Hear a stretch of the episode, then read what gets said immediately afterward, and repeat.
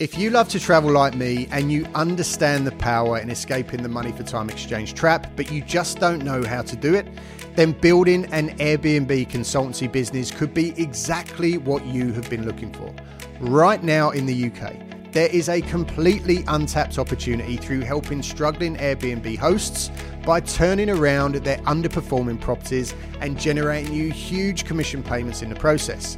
We are going to teach you all of the tools and all of the techniques that we've learned over the last five years through building our very own multiple six figure Airbnb business, arming you with everything that you need to swoop in and save the day.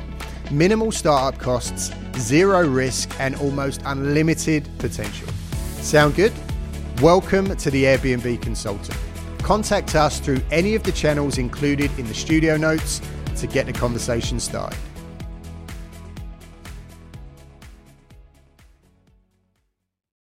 If I drive down the street, there's people breaking their necks just to look at that, uh, you know, doing double takes and whatnot.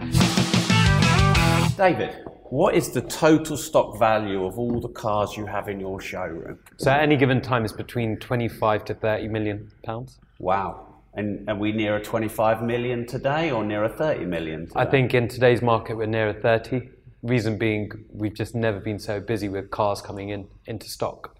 So we do stock. Uh, So we stock the showroom in uh, two different ways. Either we'll buy the cars outright, or we'll consign them. And in today's market, consigning is really attractive for the consumer. They just want the most money back in the quickest time possible. Um, but if, if I was to buy cars in the trade at the moment, I'm, I'm having to kick people between the legs because it's such an uncertain market with interest rates going up the prices have been fluctuating quite a lot, so you're just kind of trying to get the cars into stock Yeah. as quick as possible. George, do you think it's a good or a bad time at the moment, moment in the George, do you think it's a good or a bad time at the moment in the car market? It depends on who you're asking. I think for the I'm buyer, asking George. in terms of the consumer or the seller. So for the buyer, it's an amazing time because you're getting cars for, like we were discussing earlier, almost £100,000 cheaper than what they were going for a year ago. For the seller, unfortunately, let's say someone who's bought a G63 for £50,000 over list, they are going to be crying right now in, in today's market because you can now walk into Mercedes and buy a brand new G63 for £10,000 under list. Um, like so- it used to be. yeah, like it used to be in the older generation, or even when the, the latest generation was just released. So it's um, yeah, it really depends on who you're asking, but certain models are still selling for for um, top money. So SVs were still doing for um, pretty much the same money that we were doing for last year, but it's just that overs market on the new cars, I think, has vanished. So, David, back to you. You said sometimes you buy, sometimes you sell or return. So, is, is there one in here you've bought that's gone?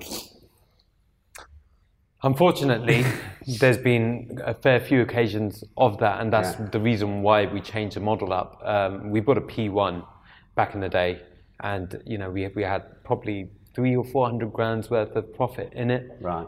and we ended up selling it at maybe a couple of hundred grand loss at the end of it. So that just changed the whole business model down here. Um, yeah, I mean, most recently, I think we've played it really safe. Like I've said, uh, anything that we're buying into stock uh, outright, we're really having to play. Uh, sorry, play it safe and even kick people between the legs just so that we've got enough margin. So if that car sits in stock for the next three months to four months, we know even if we have to bring it down, we're still going to be sitting in a positive way. Is that um, is that Enzo yours? Uh, that's a long story, and um, Uh, I'm, I'm, I'm here for the rest of the day. So. Um, it's it's a, a bit of a joint venture with a, a client what that who's mean? abroad. So uh, initially, you know, he just left it on consignment, and now we're kind of partners. Right. And is it for sale? It potentially is for sale, but for a lot of money, for a heck of a lot of money. How much is a lot of money? George, It'd be above three. Yeah. Yeah. Offers over. Offers over, not close to. No, over three. Right. so three point naught naught naught one. Put it this way: when the car came in, it was valued at 1.8 million, and we're now three years down the line, and I think we could easily achieve 3.5 for it. Wow. And when you say a joint venture, are you splitting the profit on the sale? Is that how it works? That would be the way that it works. Yeah. Yeah. It's creative. I, I think once again in, in today's market we have to be innovative and Yeah. try and think of different ways to um, get the cars in stuff like this. You know, um, it's not easy to get somebody to trust in a, in a brand and Yeah. put it here. Does he leave that there just so he doesn't have to store it himself in the winter? Because as you know, I was going to bring my old 911 and the old Testarossa. And I kind of just thought, well, I'll let you try and sell it till March. And so you can just store it for me. And then if you don't sell them, I'll have them back. Do people just kind of do that? You get some cheeky people that might do that. Because it is a faff storing your cars. it's not easy. You need the Um, space, well- trickle charge, that's right. And No then damp. we're covering the insurance. yes. Um, maintaining, making sure that, that it doesn't go dead during the, the period that it's here. Yeah. And as you can imagine, something like a McLaren going dead, um, the batteries aren't cheap, right? 2,500 or even up to four, Four and a half, grand. four and a half grand, yeah. Four and a half Really? grand on a battery. So if it goes dead, you have to replace the battery, do you? it goes past, it's when it goes past a point of no return, Yeah, right? yeah, that's right. Right, because every time our Aventador goes dead, all the lights and the electronics reset itself, and it's got to go straight back to Lambo. Yeah. Yeah. Well, sometimes even spikes the system where it will blow one of the control modules or blow fuses and stuff like that, where we'll have to go back to main dealer get if the car's under warranty, then the car will have to be obviously there. They will replace the control module and whatnot. But if the car does not have warranty, then you're screwed. But even even with warranty, and if they s- uh, Certain some spikes, certain if the spikes, they don't warranty it. They that's won't why. warranty yeah. it. That's why don't jumpstart a car. So if AA is recovering a supercar, I, when they normally call me, I say, look, don't jumpstart it unless you know where to jumpstart it. You can't, you shouldn't really jumpstart cars directly from the battery. They have jump points in the back of the engine, so in order that so you don't spike the system. So uh, when you when you when you put jump leads on the back, you have to make sure you put the, the power on first, which is the plus, and then the earth. Sometimes when you change it around, it spikes the system, and it, and it causes um, ECU failure and all sorts. and it's not cheap. Yeah, it's not cheap at all. Bruce, we'll come to you. What's the most popular wrap colour right now? Ooh, wrap, wrap color. Uh, he's not really into wraps. You must know the most popular wrap colour. no? He's, he's everything technical about a car. Yeah, everything technical No- nothing about the bodywork. Bodywork, bodywork. Yes, sometimes I do get involved, but um, wrap work I don't really get involved. But there's, there's, there's But a you- lot of new colors. Can't you guess? It's the sparkly stuff. That's that looks genuine. That's what there's Bruce certain wants. names. Sparkly pink. Sparkly. No, you got it right. So, So it, there- it- what, there- what looks new- like paint. Yeah, the, the wrap that looks like paint. So we get customers coming in and say, look, what is that paint color? Yeah. You know, they don't even realize it's wrapped. So those wraps, that's what I fancy. And That's the, uh, the brand is Inozetek. Inozetek, that's it. Inozetek brand. Right. It's the one that looks closest to paint. No orange peel, just like smooth. Straight, smooth, yeah. And, and is the colour of your Urus a popular wrap colour at the moment? Well, we had Matt Watson the other day down here, and what did he say? It looks like poo. Uh, it looks like poo. yeah, but he also said he likes it. Yeah, you yeah. called it sand when I we were on the phone, yeah. Somebody called. I mean, somebody called it caramel, like latte, a latte color, and then yeah, I've just had all sorts of stuff. Um, So what drugs were you on when you decided on your wrap colour? so it was actually quite funny because I went abroad, and before going abroad, I said to George, "Do whatever you want to this car.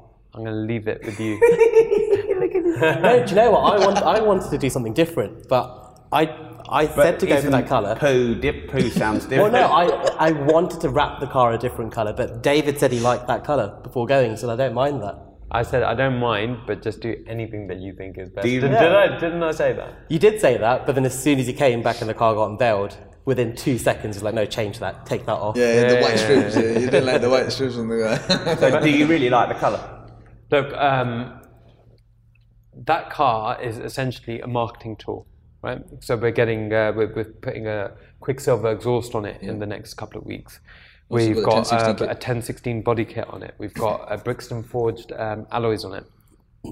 So it's just a walking bill. I mean, sorry, driving billboard for the company, right? And everything Yeah. that we can do. So if we just went for a, a satin black wrap, or if we went for something, you know, really safe, it just wouldn't have the same effect. Whereas that, if I drive down the street, there's people breaking their necks just to look at that, uh, you know, doing double takes and whatnot. Whereas a black normal Urus, just don't. It looks like an Audi from afar, right? Yeah, well, Like an RSQ8. It's funny you say that because I actually wanted to ask Bruce this. So, because Bruce, I've seen you do all your Lamborghini Urus videos. You can't tell me that it's worth paying 200 grand more for an Urus than my Lamborghini Urus, which is just there, my Yeah, RSQ8. Yeah, yeah. Would you pay 200 grand more? Well, I paid 105 The thing is that, for that. me personally, I'll get an RSQ8, right? Personally, I'll get an RSQ8. But I'm um, going to come to you, in a minute. no, obviously, because I work with cars all day long, right? The parts that's fitted on an Audi R8, sorry, RSQ8, and a R- uh, um, Euro, Lamborghini Urus, they're exactly the same. On the Urus, they'll have a Lamborghini badge on it, stamp on there, and literally double the price. It's only Just for the badge? Just for the badge. Are they interchangeable, the parts? So could Yes, you, of course. are you, able can to use the it- RSQ8? Yes, of course you can. You can take it for an RSQ8, take that part off, fit it straight on the engine. Engine will per- per- work perfectly fine. Wow. Exactly the same. So what are you How paying does that for? make you feel having an Urus? You're paying for the ecstatic. badge. But surely Obviously, there's It's look like your differences. watch. There is not I, just the I've got a badge. C code that can do exactly the same thing.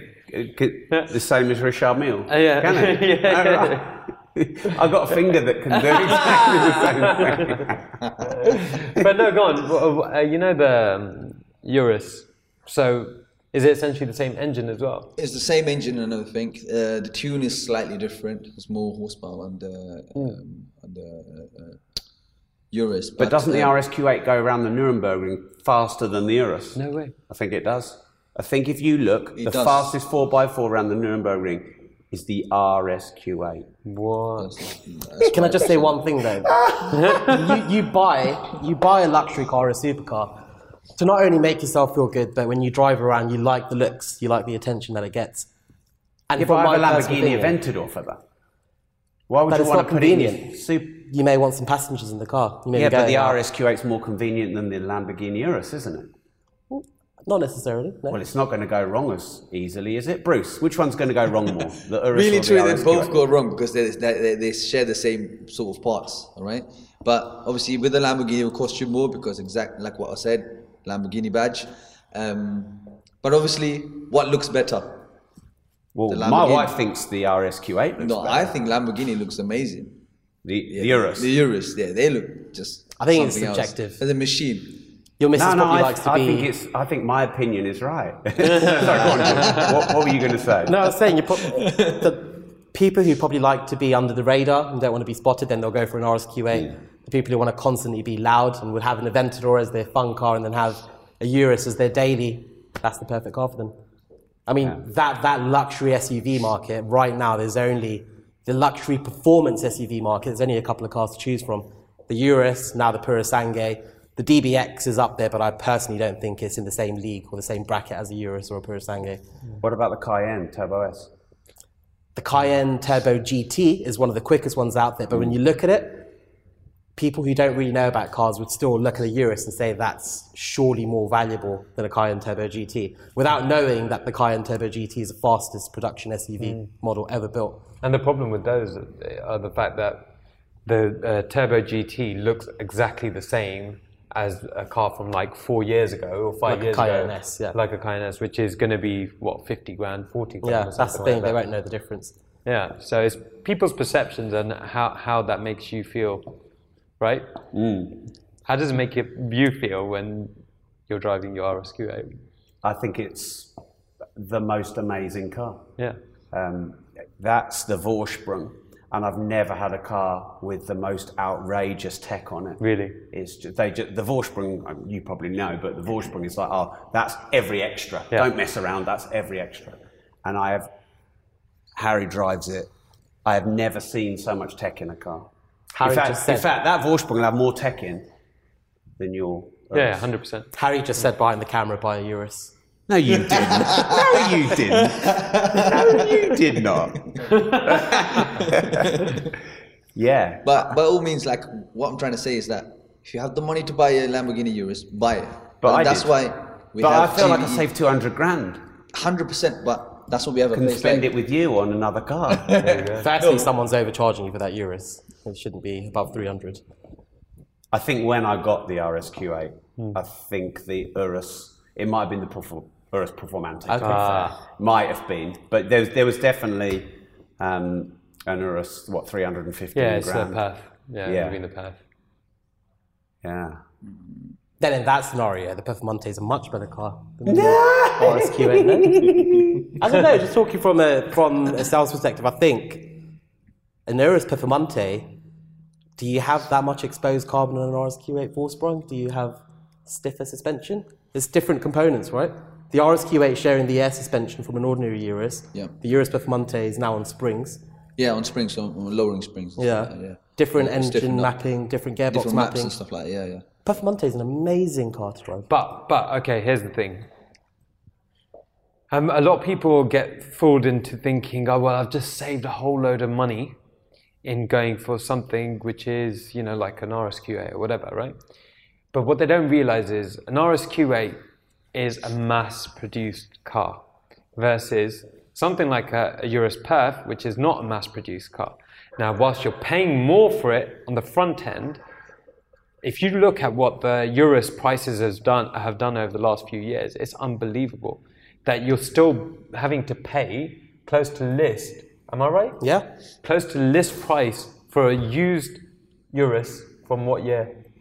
Let's say 2019 is still going for very close to list with reasonable mileage on it. Value And retention now- on Urus. Do you now, if you go risk- back to an RSQ8 from Yeah. 2019 with the same kind of mileage, Yeah. if you look at the percentage depreciation, so that's pretty much zero depreciation, and this would be what 50% at least by now, 40. yeah, 30 to 40% on a 19, yeah. Because the list price is- was a lot lower back then as well on the RSQ8.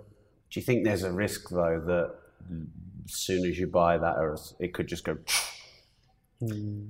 If it was a untested model um, and there was a bit of a risk behind it, like people were thinking when the Urus was just released, yes, it's risky, but it's it's a successful model. People want it. Your footballers are buying them. Your um, mothers who want something flashy for the school runs are buying them. It, there's a market across the globe for the Urus, and on the back of that, Ferrari have gone. no, it's not a four x four, but they've gone and released this super practical This thing. four seater. Yeah, they don't want to call it an SUV. They don't want to call it a four x four. So it's something to rival the Urus, but they've done it because of how successful the Urus was. I mean, the Huracán was one of the best-selling models Lamborghini produced until the Urus came out, and that Yeah, that car, from a sales perspective, once again, if we could fill the showroom up with Uruses, we would.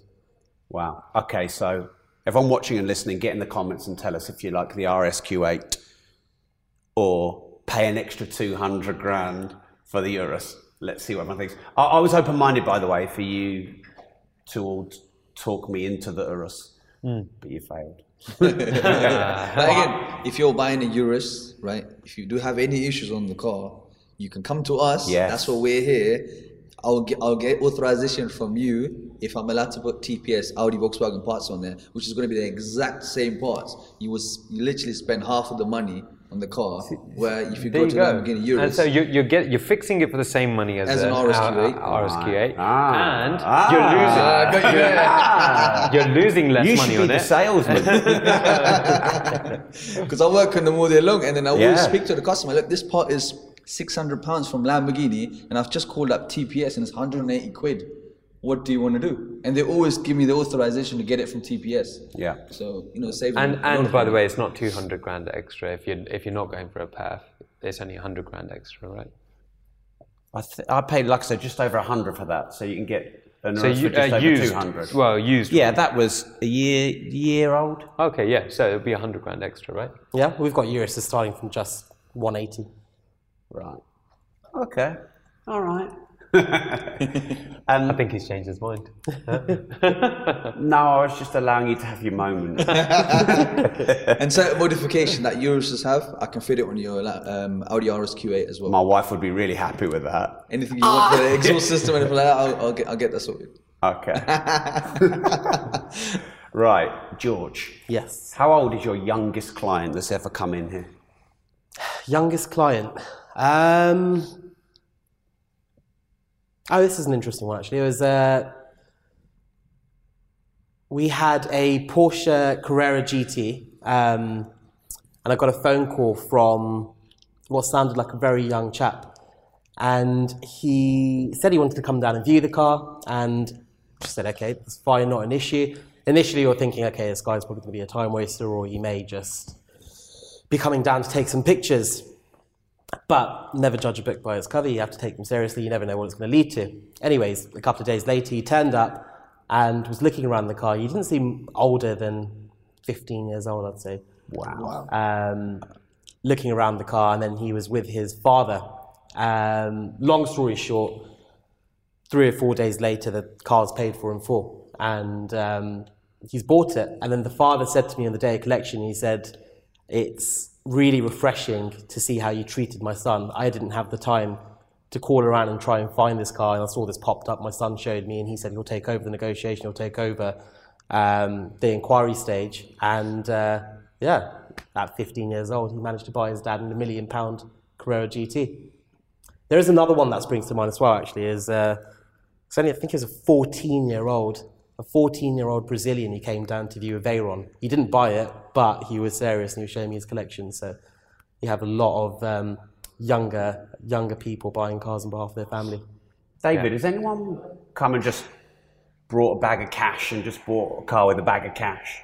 No, uh, the, the, the, the, those days are quite long gone now, and I think um, there's been people in the past that have picked up the phone and asked a question, but we just kind You of just can't. can't. No. Do you miss those days? I, I don't think I was part of those days Oh. because we've only started doing UK supercars in the last what eight nine years. Prior to that, it was all export, Right. so we were sending cars to Thailand and uh, Singapore and Malaysia. Yeah. George, what's the most overrated, overhyped, overpriced supercar? That's an interesting one. Once again, this is going to be from a subjective point of view because I think everyone's got different opinions on cars. But I would say the Lamborghini Revuelto in the moment for a car that's not a limited edition, track focused version. Um, it's a normal standard production car to be listing at above half a million pounds before options is insane. And I think that is overpriced to another level. I know it's a replacement for one of Lamborghini's most successful flagship V12 cars, but that sort of money at list price before they've released a Super Veloce version of it or any other track focus version, that is that that is the car that hits the, the nail on the head. It is overhyped. It's probably going to be an amazing car, but it's definitely overpriced. David, what's the most overhyped, overpriced supercar in your opinion? It's a shame because he took my one, um, and I, I But you what? You tried to feed in the Pura Sangue so you could have the Revuelto. yeah, so I'll, I'll, I'll have that then. So I'll, I'll have the Parasangue. It's cool. How do you say it, by the way? P- Parasangue? Is that right? Yeah, Pura Sangue. Pura, Uh, Pura Sangue. Yeah, Okay. Pura Sangue. Pura Sangue. Okay, fine. Whatever. My pronunciation could be wrong, and I could just be telling you. But um, look, I, I'm looking at it from, I, I get it. It's going to be an amazing driving car. It's going to be something that, you know, nobody's ever really uh, seen before where you can have two passengers at the back and have that kind of power. But actually, no, one second. Um, Koenigsegg just came up with something that's going to beat everybody, right? But that's a lot they're more four money. seater. Yeah. yeah, Yeah. They're Gamera. Gamera. But that's It's a already out, isn't it? They've released. They've uh, released it, but it's coming out next year. But that's like a lot more money. Two, yeah, two, two, mil. Yeah, two mil. And whereas the Parasangue uh, is going is trading for what? half a mil. But is it? Yeah, Because I, I've seen some messages where it's like 600, 700 grand people are That's what people are trying. Yeah, They're trying But half a mil is, is realistic. Half a mil. Is We've got realistic. buyers lined up. So what's the list on it. it? 400-ish? 400. Okay, so look, 400 grand. Again, it's the basic version of the car. This is before they release any special track focused edition or whatever. And I'm guessing is that that's not a fully spec car. So you you gone for You some, can go, yeah, you can go ridiculous. You can go half a million, The Tilia, probably. yeah, above Yeah. half a million. I just don't see it. And look, this is us scratching our heads that perhaps this is inflation, perhaps these prices are here to stay. But once again, at some point, people are going to be like, one second, we, the finance rates have gone up so high, we can't afford these finance rates. What's the point? I'd much rather stick my money into something else. Uh, and then, actually, are the residuals right? Are these cars going to retain their value, or are they just going to dump? You know, in a year's time, because what what the lo- the market of the last two three years has been a little bit spoiled. They've not seen the whole thing that we've seen back in the past of you buy a supercar, you expect to lose money on it. You drive it, you expect to lose money on it. Everybody uh, over the last few years has bought a car expecting to make money on it after driving it. Well, I don't know how long that market is here to stay for, but mm. anyway. Bruce, what's the most overrated, overhyped, overpriced car, but from a technical mechanical perspective? Do you know what? Best person to ask about prices is this this guy here because everything is going up and down and up and In down. your I think what, what would be good for you to comment on is from the mechanical side of things. yeah. When you look at it and you open that car apart and you think, is that it? Is that all it is? Bugatti? Yeah, Bugatti, Bugatti, Bugatti. All right, let's talk about Bugatti. Um, when you look at Bugatti, it's like, wow, Bugatti. It's like, wow, Bugatti. Uh, the moment you take the back end off, everything is VW Audi. Again, when I look at the parts and like, okay, let me ex- uh, explain about this, the Bugatti we had here. I went on the track and whatnot. When it came in with the uh, launch, the launch control, you know, messed up the car and when it dropped, the power dropped and went into a safe mode. When it came down there, when I checked it out, um, had some earth issues and uh, AMA sensors. So I thought, let me just find out how much the, the AMA, AMA sensors from Bugatti is. Each, they're four AMA sensors. One AMA sensor was 4,700 quid for one. One sensor. One sensor. I looked at the part number, it was the Bosch part number. I checked it out with VW. It was a VW GTI, yeah, Golf GTI AMA sensor, which was about 120 quid each. So then look at it. Is that not overpriced?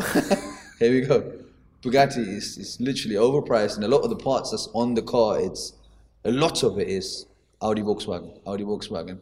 And again, Bugatti are charging extortion amount of uh, money for parts and labor. It just doesn't make sense. So the, the guy that was going to buy it said, "No, I'm not buying it." You know, he, he thought the turbo was gone on the car, but when I checked, it wasn't turbo. It, it was uh, the air, um, AMA sensors and uh, the earth, earthing issue, which was causing the knock sensors to go off and cutting down one bank, and it wasn't allowing you to actuate the turbos.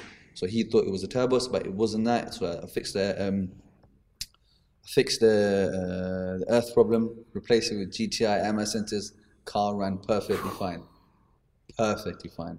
And Aren't yeah, the Rams on the back of it from that lorry company as well? yeah, DAF, No way. yeah, DAF. So the, What, the- what's the- made by DAF? You see the spoiler, the active spoiler in the back. Yeah. The, the the Rams are made from DAF lorries, so that's a part of a lorry, where yeah, the back you know the back end goes up on lorries and stuff. Shh, shh. That's the same Ram that's used on a Bugatti. And then if you were to buy that from Bugatti, what's the price difference? Okay, I can't remember the price. I think something like thirty thousand pounds or something like each. Correct me if I'm wrong. So you'd pay Bugatti thirty thousand pounds. Yes, around about thirty thousand pounds for a new RAM. Mm. But then we need call uh, DAF for the sales and stuff. They have all the kit there, which will end up costing five hundred quid for the rebuilt kit. Rebuilt kit doesn't make sense, does it?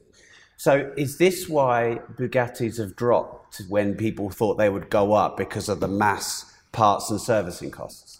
I think so, but he's the right man to ask George? questions. You're spot on with that. I think the maintenance cost is everyone's number one negative opinion of that, that car because it was every boyhood's dream to, to have a Bugatti Veyron. It was that flagship car, the first car that's gone above 1,000 brake horsepower, the first car that cost above a million pounds. There's like everyone's thinking this is the dream to own one. However, when you come to reality, there's quicker cars out there that you can get for a fraction of the cost. Like, Um, well, I mean, it's something like a 720S in a straight line is quicker, and you can pick one of those up for 130 grand. Um, there's so many cars. Most modern day supercars are quicker than a Veyron. But if you still want to buy one for your collection, you're looking at annual servicing costs of roughly twenty to thirty thousand pounds. You're looking at the change of tires every three or four years, which will set you back forty thousand pounds. Your wheels having to change those every five or six years um, because of the speed ratings that the manufacturer's guidance is saying you have to change them. Um, once again, again to sixty or seventy thousand pounds. So the maintenance cost of that for someone who wants to buy a car as a collector and leave it parked in his garage is then taking away any profitability that they would make by selling that car in years to come. So I think long term, yes, they will be going up, but the maintenance costs of it do kill it, do kill that that dream of having that in the collection. but could you do what Bruce suggested, which is have the Bugatti and then get the parts from VW? hundred percent. And I think now Exact same part number. There is no badge. There is no badge. Bugatti uh, stickers. Nothing. It just says Bosch and Bosch part number. That's all. With two screws. I think You the get the exact same parts from TPS. Exact same parts. So it's, it's a no-brainer, right? Is that not going to issue?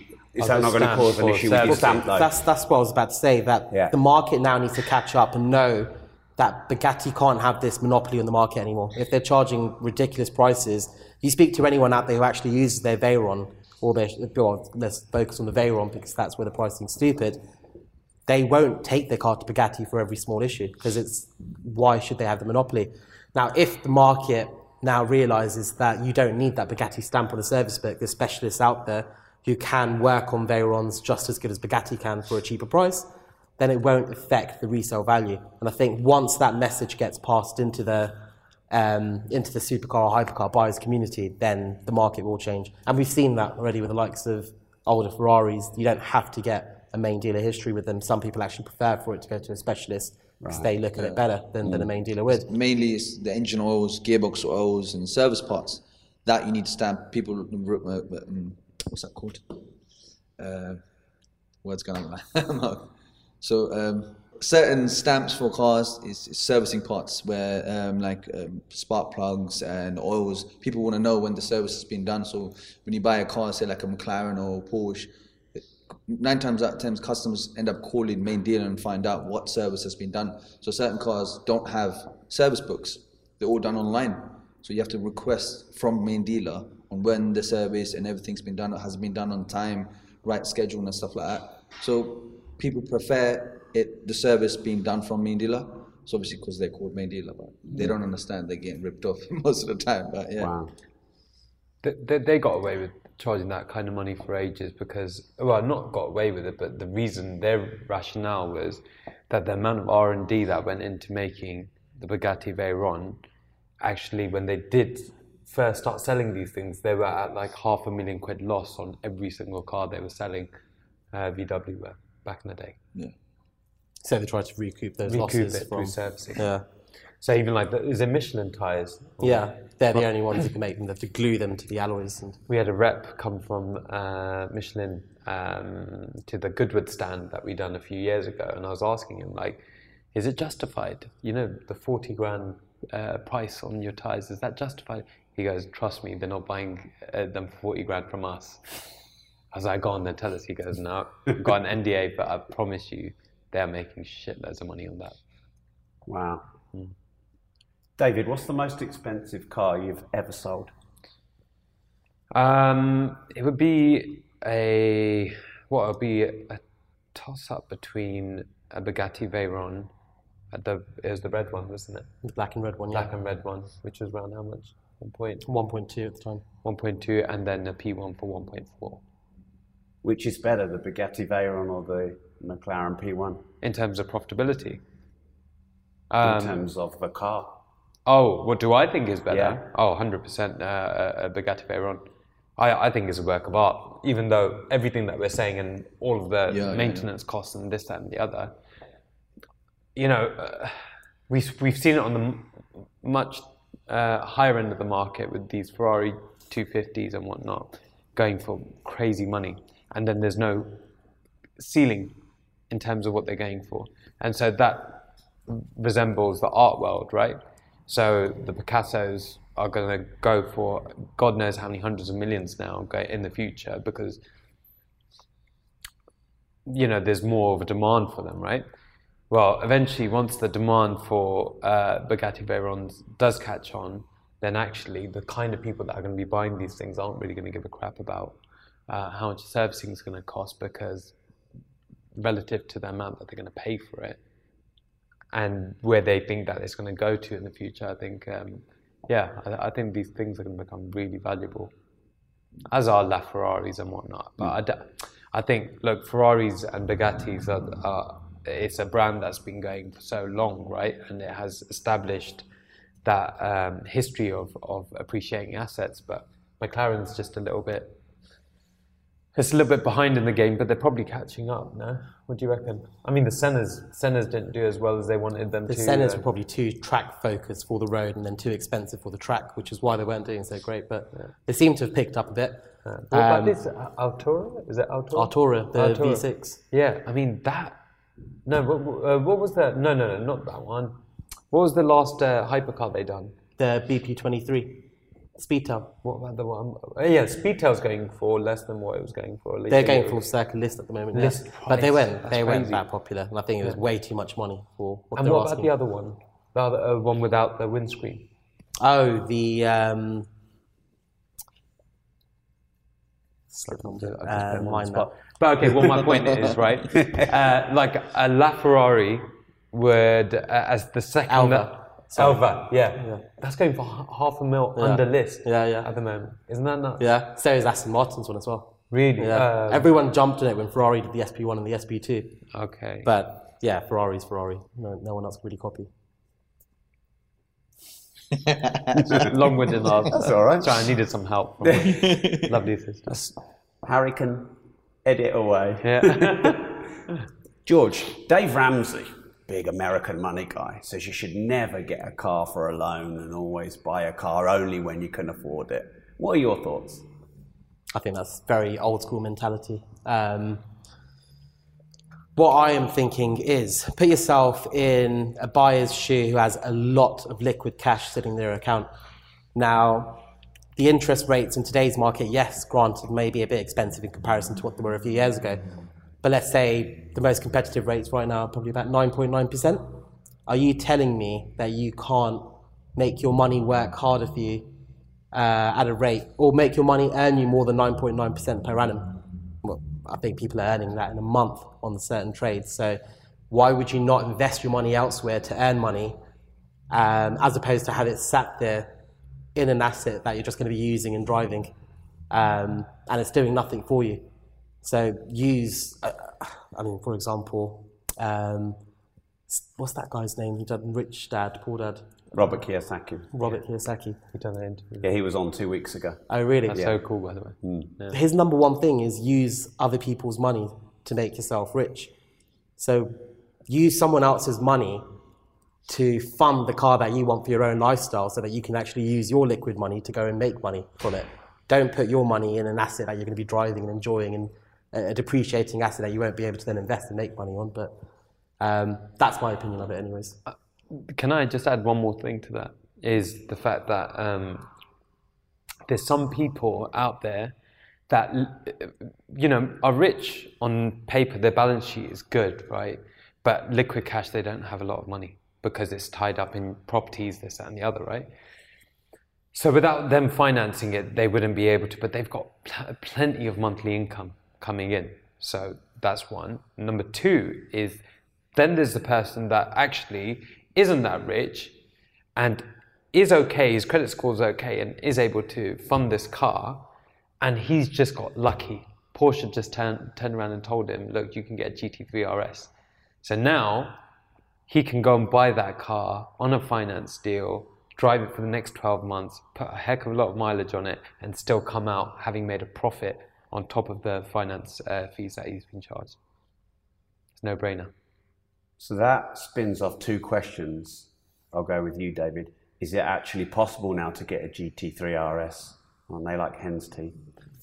Well, um, George and I had a meeting the other day about one of my friends' ones, and um, they've come down in premium so much.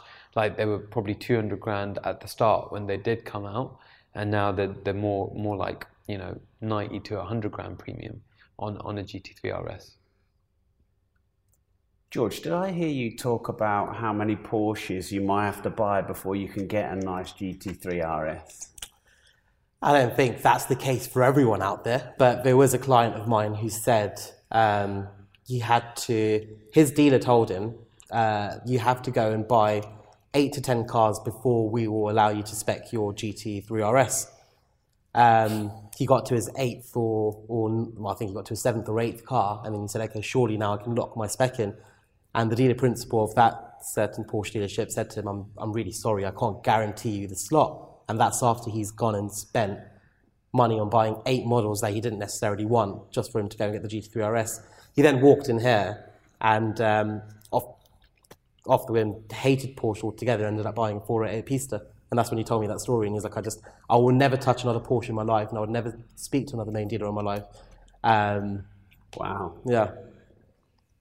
So um, that's probably, though, why the premium's high, I guess, on the used ones.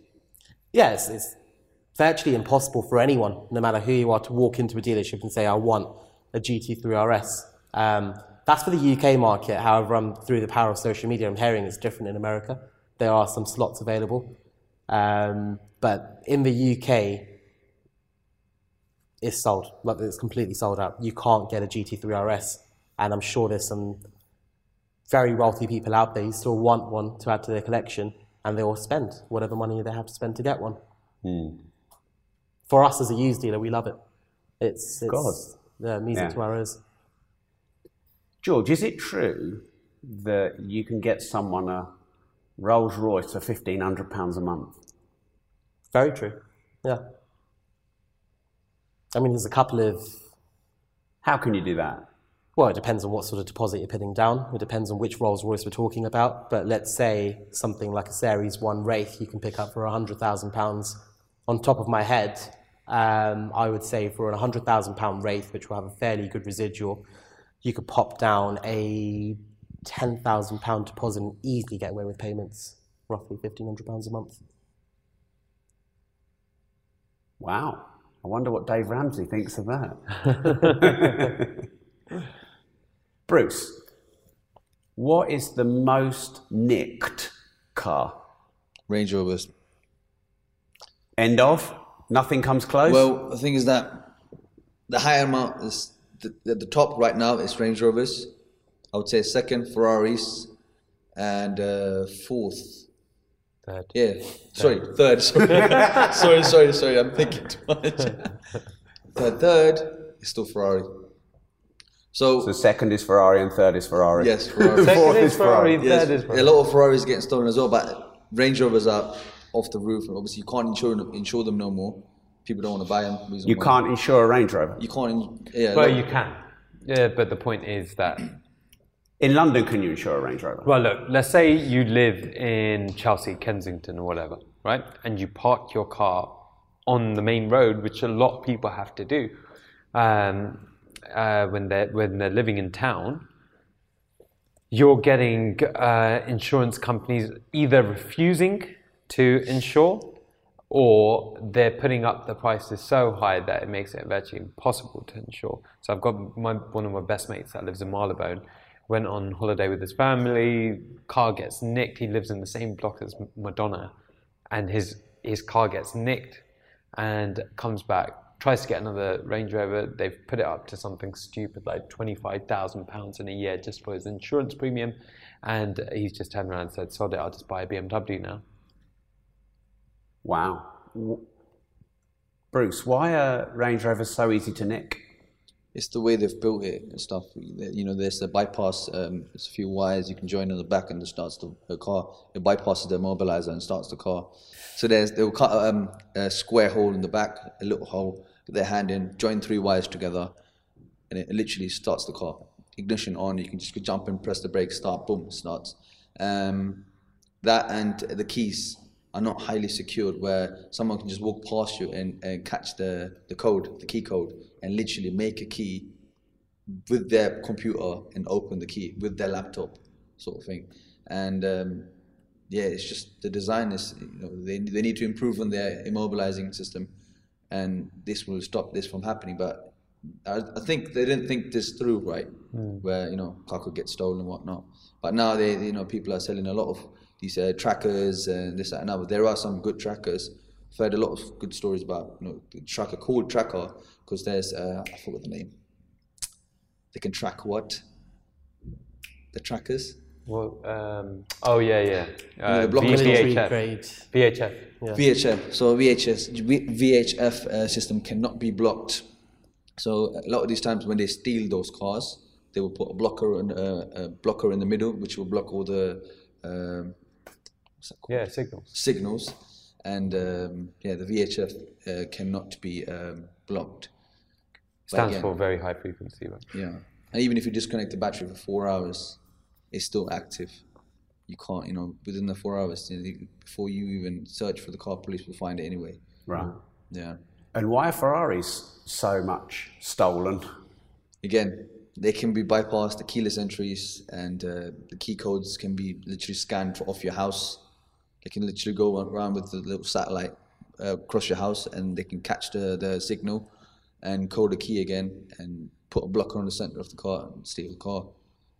Know, the common thing you're saying is like these. Um, it's it's all with these keyless start things, right? That's Yeah, how yeah, they yeah, yeah. So do these blockers actually work? But where you put your key in a metal pouch, is that is that actually something that would work? Would you recommend that?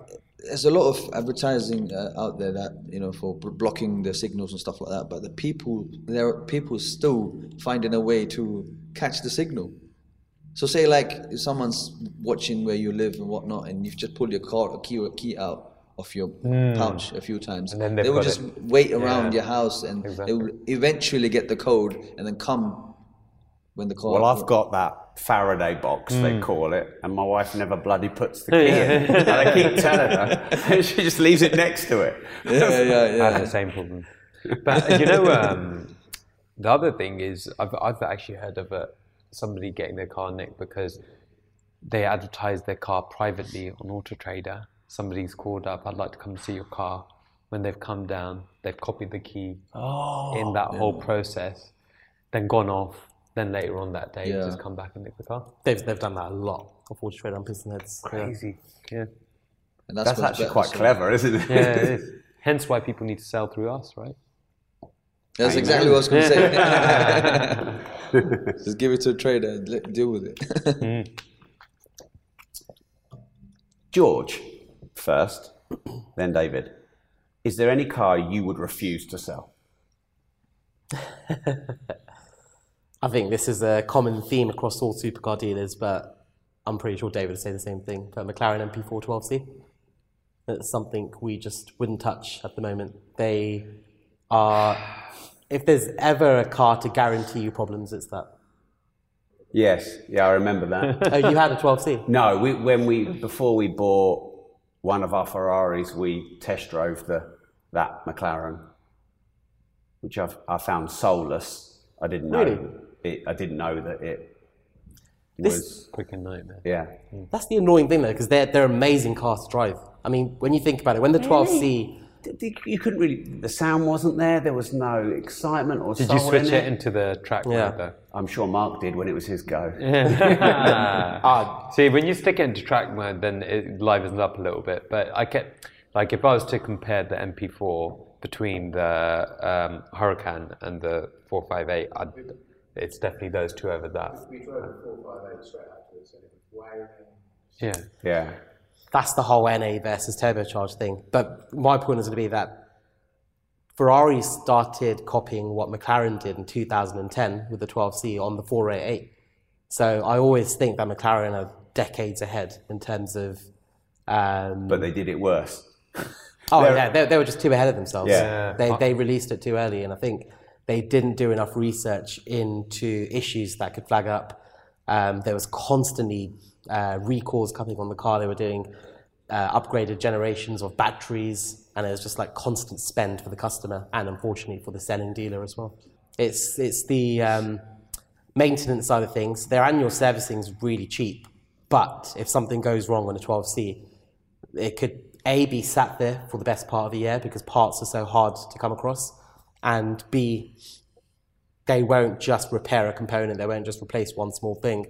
They will ask you to replace the whole gearbox, which is 25 grand. They'll ask you to replace three or four pumps. And unfortunately, after a few weeks, that pump will go again. So, um, And what are the batteries on the P1? Oh. ooh. This is good. This I don't have to do my job. I've got. batteries on a P1. Uh, well, I'm sure you know this, but McLaren won't even put a warranty on a P1 battery. But it will cost you the best part of 100 grand to put a battery on a P1. Yeah. Well, it's the same with Ferrari as well, but unfortunately, it's just the P1 batteries go quicker than the, the LAF. It- it- it's a hundred grand for a battery on the LaFerrari LAF as well. yeah. Yeah, yeah. The hybrid power. Right. It's, it's not to start the engines, it's, it's electric car. Yeah.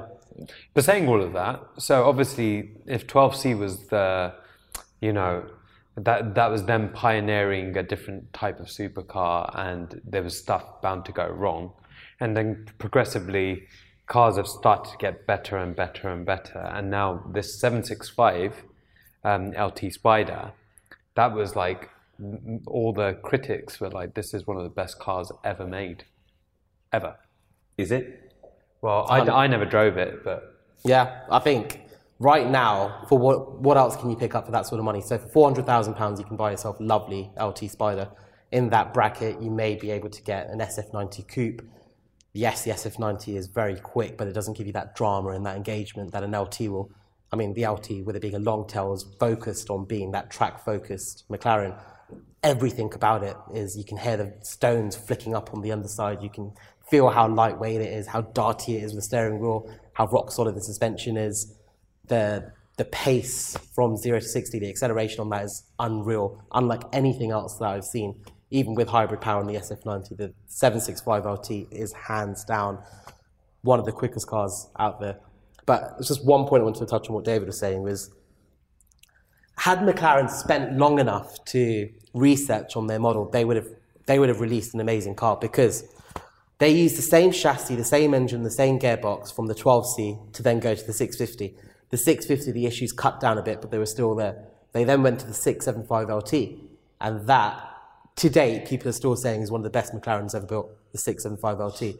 And that's after they've had eight or nine years, let's let's say six six years on practicing on that same chassis, that same engine, that same gearbox, and they've just made it the best version they can of that, and they produced an amazing product. I, I don't think you'll hear one bad thing mentioned about 675 LT, unless you're speaking to David about how much he sold his for. But it's yeah. How much did you sell yours for?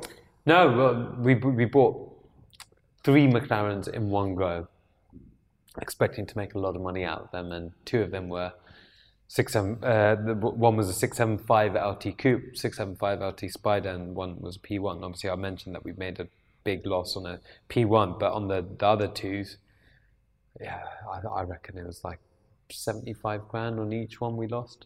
It's a nightmare. Nightmare. But look, that again, Would you pick a different car than the McLaren for a car you'd never sell? No, no, no, no. Painful. Mm. It's been painful having to see the comebacks on those 12Cs and the 650s. Mm. You know, when, and this is the part and parcel of running a business like this. You have to expect this is a machine with hundreds, if not thousands, of moving parts. That at any point you could have checked it as much as you want to. And look, to be honest we're, we're, we're unique as far as supercar dealers go in that we've got one of the biggest supercar, independent supercar service centers. So we're checking the cars thoroughly before we sell these things, right? But those damn things, just no matter what happened, no matter how much you check, they go wrong. And then when they go wrong, they come back. And then you have to do whatever it takes to try and fix that car hmm. so you don't have it returned and you have to fork out a whole load of money. it's so bad that I won't disclose this and, and put this dealer under shame, but McLaren themselves have sent us an email for a 12C that sat there saying our head technician, head McLaren technician has come down and we're flabbergasted. We just don't know what's wrong with it. We don't know what the issue is. Um, we're going to need another week to try and figure it out. It, you think about once. it's you're probably talking about the same thing, but the, this 12C was produced in 2010. We're now in 2023. It's 13 years for them to know this car inside out, and still to date, this only happened a week ago. They were saying everything's fine on the car, it's running fine. We just have no clue why this fault's flagging up. But we absolutely have no clue. We're waiting for the factory to let us know. Bruce, if you had your way, what car would you never touch mechanically, an absolute dog, and you would say to George and David, do not sell this? Do you know what? I'll touch anything. I'll fix. I'll fix anything. You mean I'll fix anything, not I'll touch anything? Sorry, sorry. There's always, there's always this subject. oh, do you see it like a challenge? I see it as a challenge, and I don't let anything down. Anything comes through that door, anything supercar, that's a problem. I'll deal with it. I'll find a way. You know. so you want the worst one? Sorry. You want the worst one Sometimes yes. I think it? it activates your brain, sort of thing, keeps your brain going. Yeah. And you just grow, grow, grow, stronger and stronger. And I love new, learning new stuff. So I'm always finding a way. And before I find a way, I would study the fault first. I'll study where it's coming from, why and what, and then I go into the sensors, what do the sensors do and whatnot, and then I would find exactly where the fault is. Like he was talking about, there was a McLaren 12C that uh, uh, main dealer had quoted that we had sold to a customer. Main dealer had quoted for an oil pump, and and said they said potentially engine failure. And the car came back. Obviously, they were quoting stupid money. I can't remember how much it was. And it came, the car came to us, and then I was like, "Hold on a minute, let me just start the car because you know oil oil was fine and whatnot. I just wanted to check the oil pressure. Start the car up, and then manually I was reading through the diagnostics machine. The oil pressure was fine, but it was uh, flagging up on the uh, instrument cluster, engine failure, oil pressure, engine failure, oil pressure. All right, turned it off, and first things first, don't overthink go to the simplest thing first, simplest subject, simplest problem first. So I went into check in the oil pressure sensor on the 12Cs. And what they have done is, it's like there's like a hole, and the sensor literally sits two inches down. And what happens is when it rains, it will get flooded. It will fill up with water, and then when you start the car up, it will start boiling. When it starts boiling, it will, it will bust the seals in the sensor. The plug's got a little uh, rubber seal in it, and the rubber seal will get bust, and the water will go, go inside and fuse the sensor, which will cause an oil pressure fault. So then um, I contacted McLaren again. I said, listen, the car's got water damage uh, on the sensor. All it needs is a sensor, and you guys need to upgrade the sensor. And they said, oh, what are you talking about? Who are you to tell me to, you know, what to do? I said, all right, that's fine. So I hung up, whatnot. And then we had a lawyer dealing with this issue, uh, independent lawyer. Um, and yeah, he was a half technician as well. And he said, Bruce, I want you there. So we went to Shrewsbury and checked it out. And the master tech was working on, on that McLaren. He said, he goes, listen, there is no water damage to that another. And I showed him. I said, look, look, it's submerged down. The sensor, why is it sitting submerged down? And I said, hold on a minute, let's go to a 720. McLaren 720, they had it there. I said, go and have a look at that sensor. You guys have upgraded it.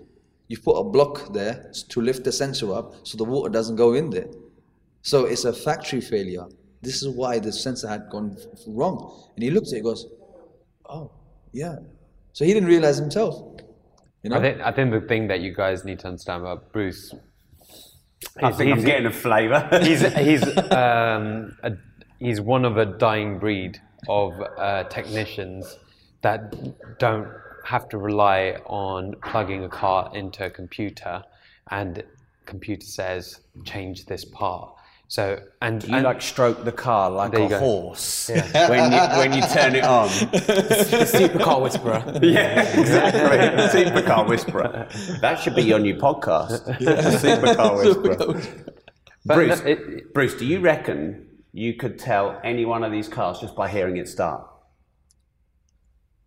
yeah, yeah, You could. yeah, I can, yeah. We should do that. So Yeah. any one of these cars that's in here, start, you could say exactly what it is. I can tell you exactly what it is. That's too easy for Bruce. Is it? That's, yeah, that's way too easy for Bruce. I know exactly what these engines sound like. Unless You- you it's need got a stupid exhaust system. Well, I on was it. about to say that. Yeah, you have to go one step further and put a sports exhaust on that. That you have to then ask Bruce what model is that sports exhaust? Is it a decat? Does it like Right. asking Bruce what these cars sounds like is like he'll do that while he's sleeping. That's that's way too easy. What about? Could you tell the car from close the sound of closing the door? 80% yes. 80 to 90% yes. Wow. Yeah. You should test him on that for Yeah, your the show. difference sh- uh, shuts I yeah. think That would would be be good. quite cool. That's a good idea, actually. Yeah. I think that's gonna be hard though. No, you can hear the soft close. Certain cars you can hear soft close. McLaren's, as you know, the door shuts are not lined properly, and you hear a little bit of. So Ooh, you Yeah, should have a bet see. on this. Ferraris, I they think shut. I'm, I'm betting for him. Bam. I think we're betting. You? Yeah, I think yeah. I bet you won't. Because I no, it makes sense. Scissor Can you just shake on it now? Go on. Oh, Yeah. come on. Right. Sportsman bet. Twenty quid. Bruce, as long as you um, let me post that as well. Yeah, yeah, yeah. you should do that. George, do you think it's easier to sell 10 Fords or one Bugatti? Uh, is it easier to sell- sell 10 Fords or one Bugatti? I'd say each cell is the same as another. There, there's no one cell that's harder than another. You may come across a more difficult customer, but um, the most important thing is you know the product um, and you attend to the customer how you should with any car. If we're selling a, a £10,000 car in comparison to a £2 million car, the service won't be any different. It's, it's representation of our company. And if one customer walks in and buys a £20,000 car, one day going forward, he will be a customer to buy a million pound car. And that's, I think that's how we have to look at every deal. Mark and I were having a look round, and we just can't get over these square, not even square, rectangular, hexagonal, weird rear Ferrari lights, which to me have absolutely ruined what a Ferrari looks like. And at the back of some of these lovely Ferraris, I love Ferraris. We had the 430, the 458, I got the Testarossa, but I'm looking at a Chevrolet. What are your thoughts? Mine. Yeah. Um, I I found the similarities between the SF90 and the 296 um, a little bit weird in the sense that you're paying half a million pounds for one and then what 300 for another. Is that that kind of difference? Yeah, price you can difference. get 296 now for 230. 230 so half the price yet they kind of look so similar the Yeah. performance for, of the 296 is so great right um, which is which is a bit weird because normally um, the the change in the look of a Ferrari between each iteration is so much that you know you can't uh, whereas like something like a Porsche you can't tell very um, it's not very apparent but I, I quite like the design of the new Ferraris. Don't get me wrong, but uh, I always look at it from a value perspective. You know, does it look different enough to justify spending another 250? And like, I don't think it does. And what do you think about the look? I think the, the major thing over here is the loss of Pininfarina. That, that elegant, beautiful, natural design of Ferrari that any supercar collector is used to, unfortunately, has now parted ways with Ferrari. It's never going to be there. Um, but then you go back and you look at the likes of the Testarossa in comparison. Let's say the 512 TR was then changed to the 550 to the 575. The differences in those in those models were pretty drastic, and then to the 509 and then to the F12. So, yes, when you see change straight away, it may not look good, but over time, I think it will grow. Um, and unfortunately, the S I say unfortunately because I, I'd like to say I stick to my word, but the SF90 was a car I didn't think I'd really like, but um it's actually really growing on me now. I do think they're beautiful. I'm not a fan of the F. I think the F8 is an amazing car to drive. It's it's a more usable pista, in my opinion, which is why they couldn't do a track focus version of it. It was already quicker than a pista, but the looks have let them down. And did Pininfarina design the A12? Uh, they did, yeah. Yeah, they did. So I think it, 2019 is when they announced that they were going to part ways. Whereas Angela is No, that's Ferrari. That's Ferrari's own designer now. I don't think it looks that great. Do you? It's the same lights again, isn't it? It's going. But from- even the back back end is a little bit Panamera a bit kind weird. of. Yeah.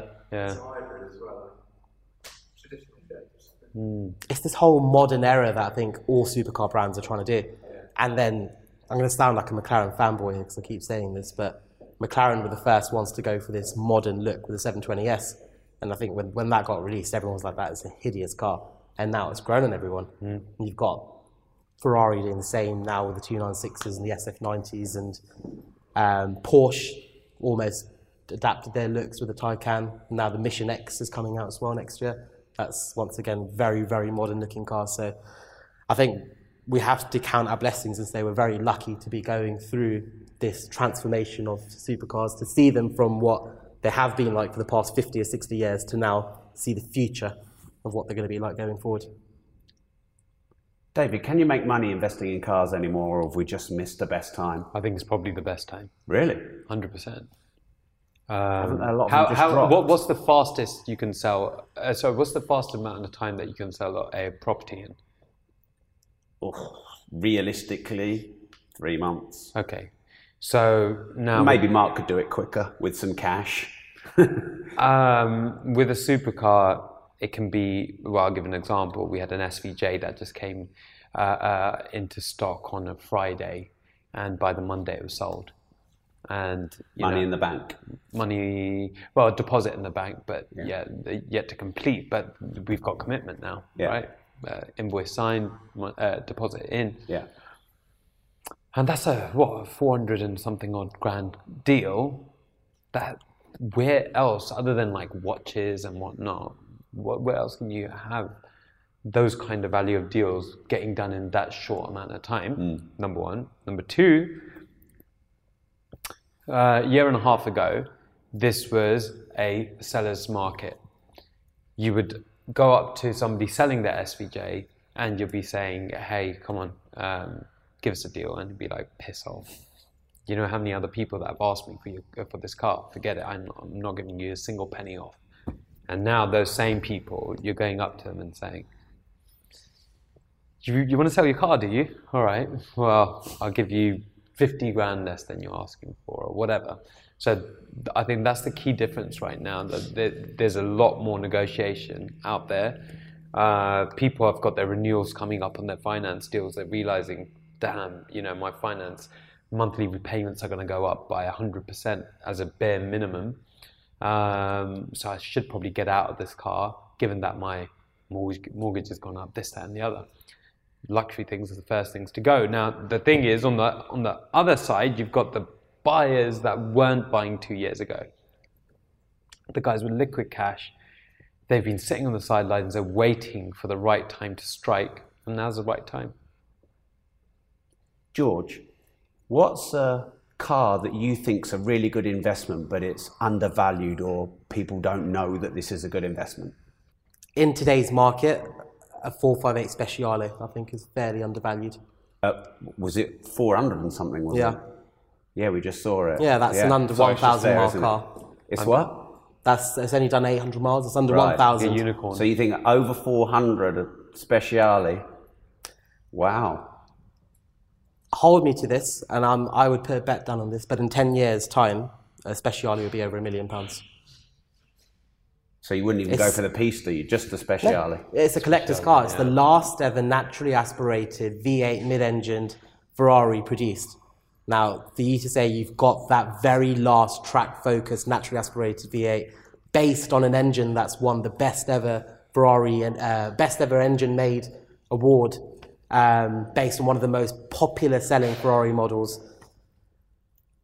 it's giving you 250 GTO vibes. It, it is going to be that ultimate Ferrari collector's piece. And I think right now is very undervalued. That's Mark's wedding ring. Because he's, because he's just bought the Speciale. yeah, yeah, he just swapped it, his wife in for it. you have to leave that bit in, Harry. Every board meeting that goes, oh, ding, ding, ding, ding, ding. Is it because you're always taking it off? yeah, we had the 458, and therefore the, you know, in the thought process was maybe we should just get the Speciale, and obviously we didn't. Do it before it's too late. Every year that goes by, people are saying the same thing. A year ago, that car would have been just over 300, and the year before that, it would have been just under 300. Um, we sold a 458 Speciale about three years ago now um, for 200, about 260,000. That same car is on the market today at 360 with an extra 5,000 miles. Mm. There's no replacement for it. So Wow. Yeah. Mm. David, what do you think is the most undervalued car that might be a good investment right now? I'm. I, I know we've talked about this uh, before, but I still think it's the Bugatti Veyron. I really do. I think that that car, you know, just like George is saying that the the 458 Speciale is going to uh, maybe hit a million pounds in the next decade.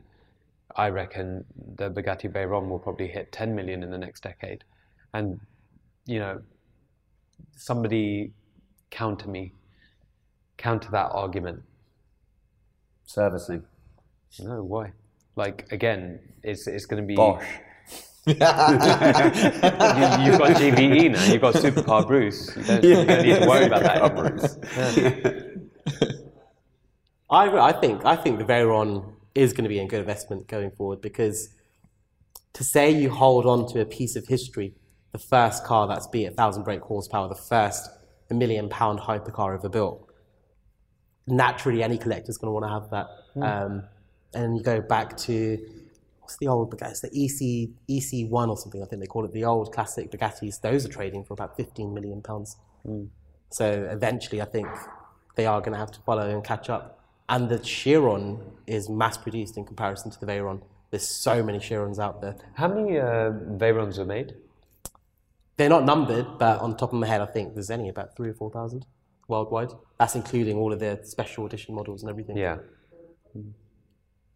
Bruce, what's your investment tip? Underrated car. I know what you're going to say. Which one's that? Say what your heart's thinking. Yeah, I know, yeah, I do, know what you're going do, say. do what your cars. You, You two are like a married couple, you know. No, because He saves my heart so time. times. No, but like, what cars do you Your you, you actually buy and sell yourself, right? So you might as well just talk about those, right? In terms of values and stuff like that, because Bruce has his own little collection going on. So go on. Undervalued. Does it have to be a supercar? No, No. Okay, Say okay, it, okay. our. Um, I've got an R33 GTR, and the way the engineering on that car, yeah, it's Mercedes are, are now doing it on the AMGs and even the Urus is doing it, you know, back uh, rear end steering and stuff like that. The GT, uh, even R32s, they had rear end steerings, but obviously they now they do a cancelling um, bar and everything. But it's, I just, I'm just thinking, you know, 10 years down the 20 years down the line you will not be able to find those cars obviously they rot it's a japanese car but as long as you look after them you know um, uh, get anti-corrosion stuff on it and stuff like that I don't know how they how much they're going to be valued at but definitely over 150 grand and how much are they now? right now it's around about 40 to 50,000 pounds Do you know when the new GTR's coming out? I had the 34, I loved it. Um, when's the new one coming out? i'm not too sure you know i haven't done my researches i have done Because I've been waiting for that forever. yeah They're talking about it. They haven't released the date, but they are No, talking about it. But they've been talking about it for years. I think they're still trying to milk the um, the current generation. So they just released the latest Nismo in they've Japan. done it again. Uh, exactly, They've, they've yeah. facelifted the facelift Yeah. of the facelift. But it's such a successful model for them. They've sold Well, so of course many. it is. I mean, they're taking the piss now, though. Yeah, but they're still selling. I had Yeah. a guy demanding the latest facelift Nismo, and I was looking at the pricing. The facelift Nismo in comparison to the previous generation Nismo of that same the R35. Um, Sorry, it was the 35 I had, not the 34. Yeah. I was thinking You knew that. that. Yeah, yeah. the price difference was like thirty grand. I paid 35 grand for my 35. Yeah. I think it's the perfect project car you can get. Yeah, perfect you get project car. people who want to work on their cars, mm. and a I stupid can't amount of think. horsepower Yeah, on that car yeah Yeah. it's a safe car to work on. yeah definitely yeah I think you can load it to 700 and not ruin it like you could another car. You can load it to fifteen hundred, and we'll still be happy to sell it. It's it's a bulletproof. Wow. car. We've sold numerous fifteen hundred brake horsepower. He wants to say something. you managed to break Dawson as well. Was it 800 it was running? Yeah, I think it was 800. St- what is it, stage four? Stage four, nice. Yeah. They, they need a wheel load. Oh yeah. Edit that bit out, Harry. What happened? You forgot to put oil in. yeah. Oh. yeah, a little problem. Engine blew.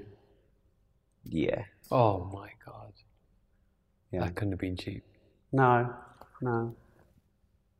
Yeah. Did you replace it Yeah. with? A new engine. Oh. oh, so you still got it. No, oh no, sorry, I thought you said did you replace the engine? No, I mean, Yeah, I replaced the car. Um, Because I actually sold it at a profit, which back then you could never do. Um, so I think I made six on it. Obviously, I spent all the stages and the engine, so net I didn't. But actually, on the purchase price, I did make on it. Um, obviously, that was way that was before. That would have been eight years ago, maybe. I think I got a Panamera Turbo because I think I just had my son. Although he loved the GTR.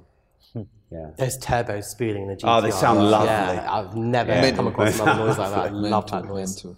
There's so much you can modify on that car, and it's not stupid amount of money, and you can enjoy it. It's fast. You can use it as a track car. You can do all sorts with that car, and yeah, if you're spending half a million pound taking it to track, you'll be a bit. Oh, am I gonna crash? Yeah, You know? yeah. With GT GTR, you don't have a problem. Hmm. You replace stuff, and uh, parts accessible, not a Yeah. problem. David, tell us something about car dealerships that car dealerships won't tell you. It's a very hard business to be in. It's very enjoyable. You get to work with a, a beautiful product that excites everybody. But um, a lot of people don't see the daily um, trials and tribulations that you have with uh, selling a supercar. George, same question? Yeah, I think the day-to-day, the day-to-day runnings of a dealership are obviously hidden behind the glorified world of social media. So everyone gets to see the glitz and the glamour of living with supercars, and everyone saying it must be amazing to be able to drive these cars and deal with these cars. But unfortunately, there is always going to be a downside and a negative side to anything positive. But it just comes down to the point of do you love cars enough to go through that? And um, the answer is yes. So people are out there and they're saying, how do I get into supercar trading? How do we get into buying and selling supercars and making money? It's super easy for people who want to do it, but it's not super easy to handle the headache. Hmm. So my friend went viral because he walked into Ferrari dressed in a tracksuit and they ignored him. And he actually and he actually ended up getting a Lamborghini out of it when he went to Lamborghini and told them there was this big viral PR campaign that happened about it. What's your view and experience on dealership experience and how people are treated when they go to buy cars and if it's changed and if it's good enough? We'll go with you, George, first. It's funny you say that. Uh, recollection of a customer who walked in with sandals, socks, and his toes sticking out of his sock, holes in his t-shirt, um, food spilt down his top, and almost like the vision you have if someone were to say a tramp, that you think this is what that guy looked like. Sounds like me on the weekend. he walked in and he was just like looking around all the cars, didn't make an appointment. Um, but I have this rule that never judge a book by its cover. You never know what would happen. So just give give your time to him and just answer the questions. And you obviously filter them to see if they actually know what they're talking about. And he knew about cars. He said he had some cars in the past, so yes, he passed that that initial quiz of if he's a buyer or not. Um, long story short, a couple of hours later, he walked out of here at the time a two hundred thousand pound F12, which he paid for up front there and then. So um, never judge a book by its cover is, is my point. So we'll start with you, Bruce. Rank these in order Lambo, Ferrari, Porsche, McLaren. Rank them one to four. One Lambo. being best. Yes. So say again. What was that? So one being best. Yeah. Lambo, Ferrari, Porsche. Lamborghini number two, Ferrari number three, McLaren number four. Why Porsche number one? Why McLaren number four? Engineering is amazing. Their engines and the way it's built and everything is serviceable. Everything is accessible and everything is made in order to work on. It's not like a McLaren. It's not designed to work on. Most of the time you have to you know drop engines or you have to like um, strip half the chassis apart to get into the stuff. If, if the car had a crash front end, you know when you start taking stuff off, the, the way they've routed the pipes, it's like a one hole pipe that goes to the back of the engine and stuff like that. You can't mount it off the front, so you have to strip the back up to, to in order to uh, strip something out in the front. It just doesn't make sense at all. So that and the way they drive, the way they pick up, the way the engine sounds, the way it idles, perfect. Porsche, it's just engineering is amazing. In the mechanical side of view, I'm saying. And we should talk about number two. Go for Lamborghini. Again, Lamborghini, um, Aventadors. Obviously, a lot of a lot of it is Italian, uh, but um, they're again serviceable.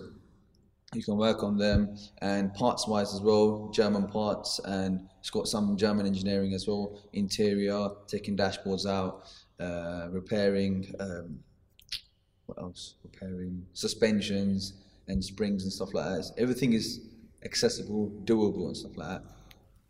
Fourth one, Ferrari. Ferrari Third, is third McLaren. one. Third one. Sorry, third one is Ferrari. Okay, now what's, what's going on with the numbers today? All right, Ferrari is um, a bit of a you can't get your hands into it. Like the manifold sticks on the top of the engine, you can't. It's you know hard to get to the spark plugs. You have to lean over the the quarter panel and stuff like that. And um, the way the engine sits in the back, it's not designed to be worked on basically. That and McLaren, same thing. McLaren, so McLaren was the last one. That's right, yeah. The McLaren, um, the design is but the drive is amazing. The drive on the McLaren is fantastic. Uh, the way the engine picks up, I think they just mainly are, are concentrated on the performance of the engine and gearbox and the suspension. But mechanical-wise, um, there's a lot of t- uh, hours labor time involved in replacing small small parts on the engine whereas as, as in for a um, uh, a Porsche pretty straightforward no stuff that you know they're even dropping the engine out is pretty easy it's designed to be stripped easy you know that you don't need special tools and stuff like that the McLarens a lot of it needs special even to fit a crank seal on it a special bra- bracing and crazy stuff where I made my own stuff here but yeah um, yeah, that's it. There's a lot of stuff involved, but I just need to keep thinking about. it. I can go on and on and on. David, rank these four best to worst: Lamborghini, Ferrari, McLaren, Porsche, and why? I'll probably go from uh, for. Uh, sorry, my, my justification is different to Bruce's, but I'd, I'd go number one Ferrari, number two Lamborghini, number three Porsche, and then number four McLaren.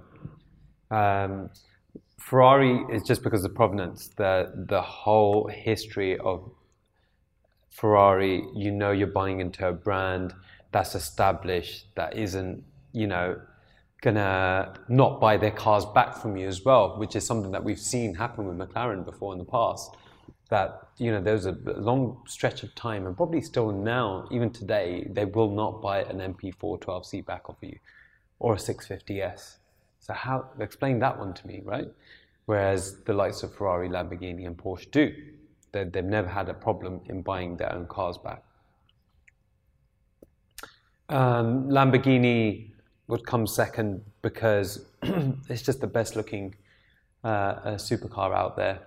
You know, it is that I've just made it supercar, and um, and actually, as time's gone on, they they have uh, become easier to maintain, and parts have become more accessible as they've been making them more mass produced. So you know, when we when we used to work on stuff like Gallardo's before, it used to be a nightmare because you'd have to wait for a few weeks, maybe if not months, to get parts in on Gallardo's. Where, whereas Huracáns, when they go wrong, uh, you can get them very quickly. And I guess that's the sharing of parts with Audi and whatnot that Yeah, made them a lot right. more accessible. then Porsche. Porsche is just pound for pound the the best car out there, right?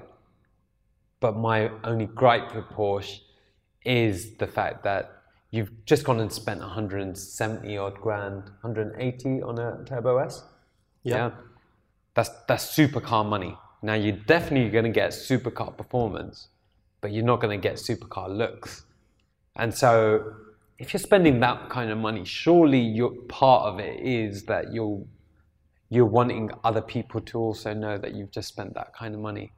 But my my main gripe with Porsche is that the 180,000 pound Turbo S looks a lot like the 100,000 pounds 991 Turbo S, uh, and you know people don't know that you've spent the extra 80. And then finally McLaren, I love McLaren. Uh, you know, it's probably for the last seven years, it's probably been our bestseller. Oh wow. Yeah. Um, but just for all the reasons that we we've mentioned before, that if if the own if if the manufacturer doesn't have enough trust in its own products, then how can anybody else? And I, hmm. I suppose I'm, I'm a little bit biased there because of the amount of comebacks we've had with McLarens. Hmm. George, rank these supercars one to four, best to worst. Ferrari, Lamborghini, Porsche, McLaren, and why? I'd go Lambo, Ferrari, McLaren, and Porsche. Because A, I'm a flash bastard. that I buy a supercar because I'd want to be seen and heard. So unfortunately, that is why Porsche is the lowest on, on the list. It is, in my personal opinion, I think it's either a track car or it's a sports car. It's not a supercar. Um, it doesn't quite, like David said, it doesn't give you the looks of a supercar. Lamborghini, for me, has just always been the ultimate supercar. It's the king of the road. And Aventador, till now, I would say, is still the king of the road. A Ferrari has the provenance.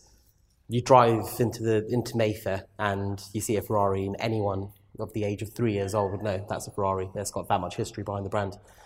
And McLaren is it looks and sounds and drives crazy enough for it to be deemed as a, a supercar. So someone would look at that and be like, "Wow, amazing piece of engineering! It looks amazing." Um, and then lastly, Porsche. It's an amazing car to drive, brilliant car to live with, um, one of the best performing GT cars out there as well. But it doesn't quite give you that satisfaction of I've got a supercar. And I think if you are spending the best part of two or three hundred thousand pounds, you want to feel like you're driving something special. And unfortunately, a, a Turbo S or even a GT3 or even a GT3 RS to that extent doesn't make you as special as something like an Aventador SVJ would. Maybe GT3 RS, no?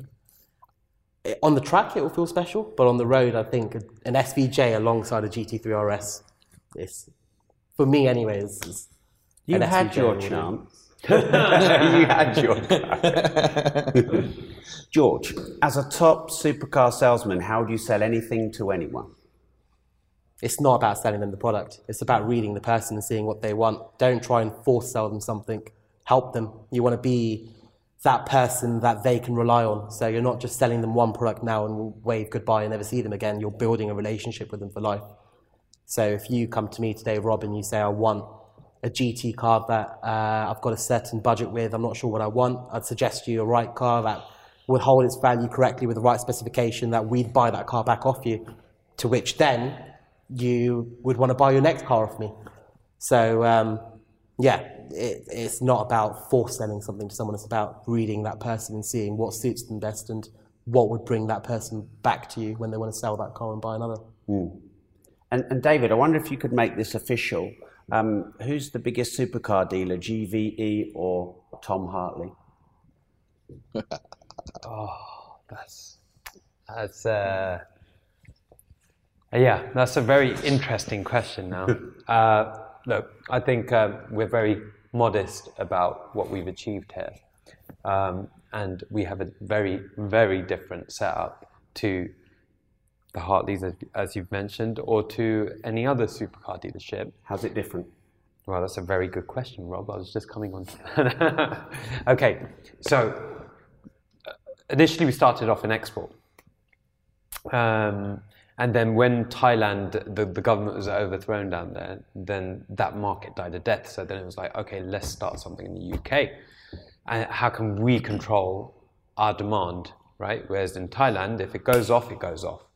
So then we started off with a little showroom, 14 car showroom, start selling. And once it got to 10 cars in a month, we realized, okay, this is going good. We need a bigger place. But what we realized during that whole period was okay, when a Ferrari goes wrong, if we're having to rely on Ferrari to fix this, we're not going to be in business for very long because these cars keep on going wrong and they keep on trying to charge us a lot of money. So we started our own service uh, service center. Then we realized that each one of these cars that we're bringing into stock needed some form of paintwork in order to make it look brand new and then uh, opened up our own, own, body shop. And then it was like, okay, now we, we started our own PPF center, our own detailing center, our own wrapping center.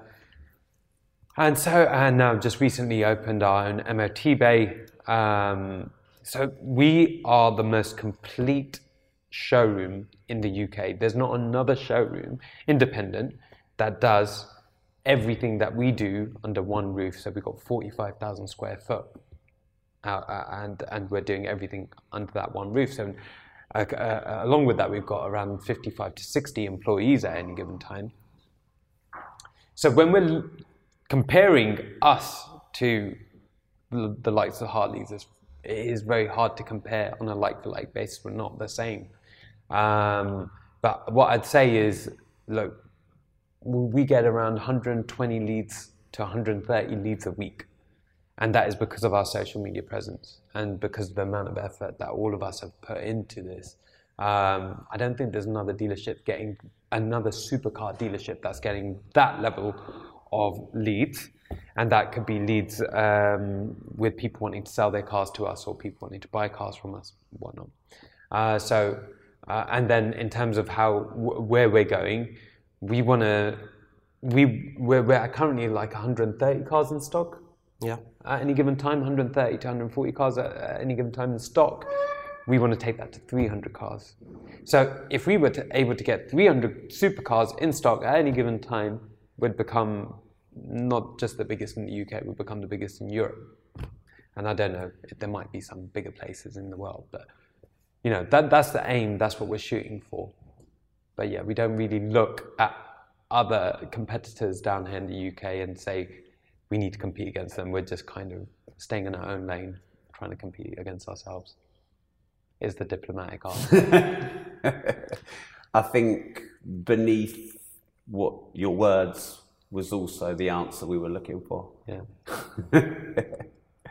um, George, would you rather have one million cash on the table, tax free, it's yours, take it, or one million engaged social media followers, and why? Mm, I'd go with 1 million engaged social media followers because I think the value you can have on the back of social media could produce you a lot more than 1 million pounds. So it's investing in future profits as opposed to just walking away with some cash that you can burn and uh, eventually have nothing left with. Bruce, would you rather have 1 million cash on the table tax free or 1 million engaged social media followers and why? I'd rather have a little more followers because so I can help them out. So if they get stuck with cars, where they get ripped off and stuff like that, and I just want to help them out and say, look, you can actually get it done cheaper. This is the process. Don't just listen to someone and just spend thousands of pounds that you've saved most of your life or you worked hard on. Rather get it fixed cheaper and you're happy. But you could buy the Speciale over there and still have 600 grand in the pocket. You know what? My rule is money comes and goes. Money can always come, but help and knowledge you can't pay for. So sharing that out is the biggest thing. You can't you can't spend millions and in, in, in gain knowledge just like that and experience, can you? David, this is the final question. This show is called Disruptors. What does the word disruptive mean to you? Um, disruptive means to me um, you know, going ag- against what you're being told is the norm, and and you know, having the confidence and and the willpower to go and do that. And what I'd say is that we've definitely been disruptors in this industry uh, over the last decade. I think uh, when you look at the, our social media or look at the people that work here, we're a young company. If you look at the median age of the people that work here versus the median age of, a, of another supercar dealership, you're going to find that we're very young uh, in comparison. And you know, I would think that a lot of people out there thought, well, one second, how are these guys going to do it? You know, there's no way this ain't going to last for very long, or this that, and the other. And we've proved them wrong. So I reckon we disrupted the supercar industry. I have just thought of one more question. Gold, property, watches, cars. You can pick two. Which ones and why? We'll go with Bruce first. Gold, property, watches, and cars. As investments, you can pick two, rank them one and two, and why. Gold. um, second one. Cars can wear and tear. You don't have to say cars. You know, cars, yeah, car. I'll, I'll go for a car and gold. Why gold? Why cars? Gold, you're never losing, sort of thing. It's, it's always growing or dropping a little bit, growing, dropping, growing, dropping. And cars, yes, you get wear and tear, but you need to pick and choose the right one where you know you can store it at a nice place like GVE, and you know the car's being looked after and um, serviced, made, made sure batteries on charge and whatnot. And sometimes you can make thousands of pounds, you know, in, in, in a few years. So I think from one to four, ranking from one to four for Well, gold. just just two. You just could just pick two on that Okay, one. okay, that's it, that's it, yeah. George, these four investments, you're allowed to pick two and then rank them one and two. Gold, property, watches, cars, and why. Number one will be gold, and number two is cars. Number one, gold, is because that's the oldest form of currency. Um, it's something that's continuously been growing in um, in value, so it's probably the safest option out there. Number two, cars. I know the car market better than any other market out there. So if I were to back myself in what market I could go into and um, multiply whatever investment is in there, it's going to have to be cars. David, you've got four gold, property, watches, and cars as asset classes. You're allowed to pick two and rank them. Which ones and why? Well, I mean, is the pot unlimited? Like, let's say, for example, can I buy a very expensive car? Yeah. Your answer, you can do it how you want. Okay, fine. So if if there's no restrictions on how much money I'm going to spend, right, then I'd certainly go for cars number one. And the reason why is because, um, in especially in a market like today, I think that I I have enough knowledge to know if I can get that car, that car's going to double, even triple over the next five years. Know it already, because they're never making that car again, and the you know the government's turned around and said in 2040 no more you know petrol engines and uh, whatever. So we know that it's uh, limited supply, never being made again. I know for a fact that that car is going to go up in value at some point. Whereas something like gold, what if a mine is dug up in the next year that produces more gold than anybody's ever seen before? Suddenly the price is going to tank, right? Surely it has to. Uh, and then number two would be property, in my view. Again, similar concept to uh, um, the cars, but if you're able to afford places in Mayfair or uh, you know the top spots in the world, then you know that in Mayfair there's only a, a small block of land that there's no more space to build any more properties, so it has to carry on going up at some point uh, with the obvious dips in between. David, George, Bruce, thank you very much. Thank you. for having me at your showroom.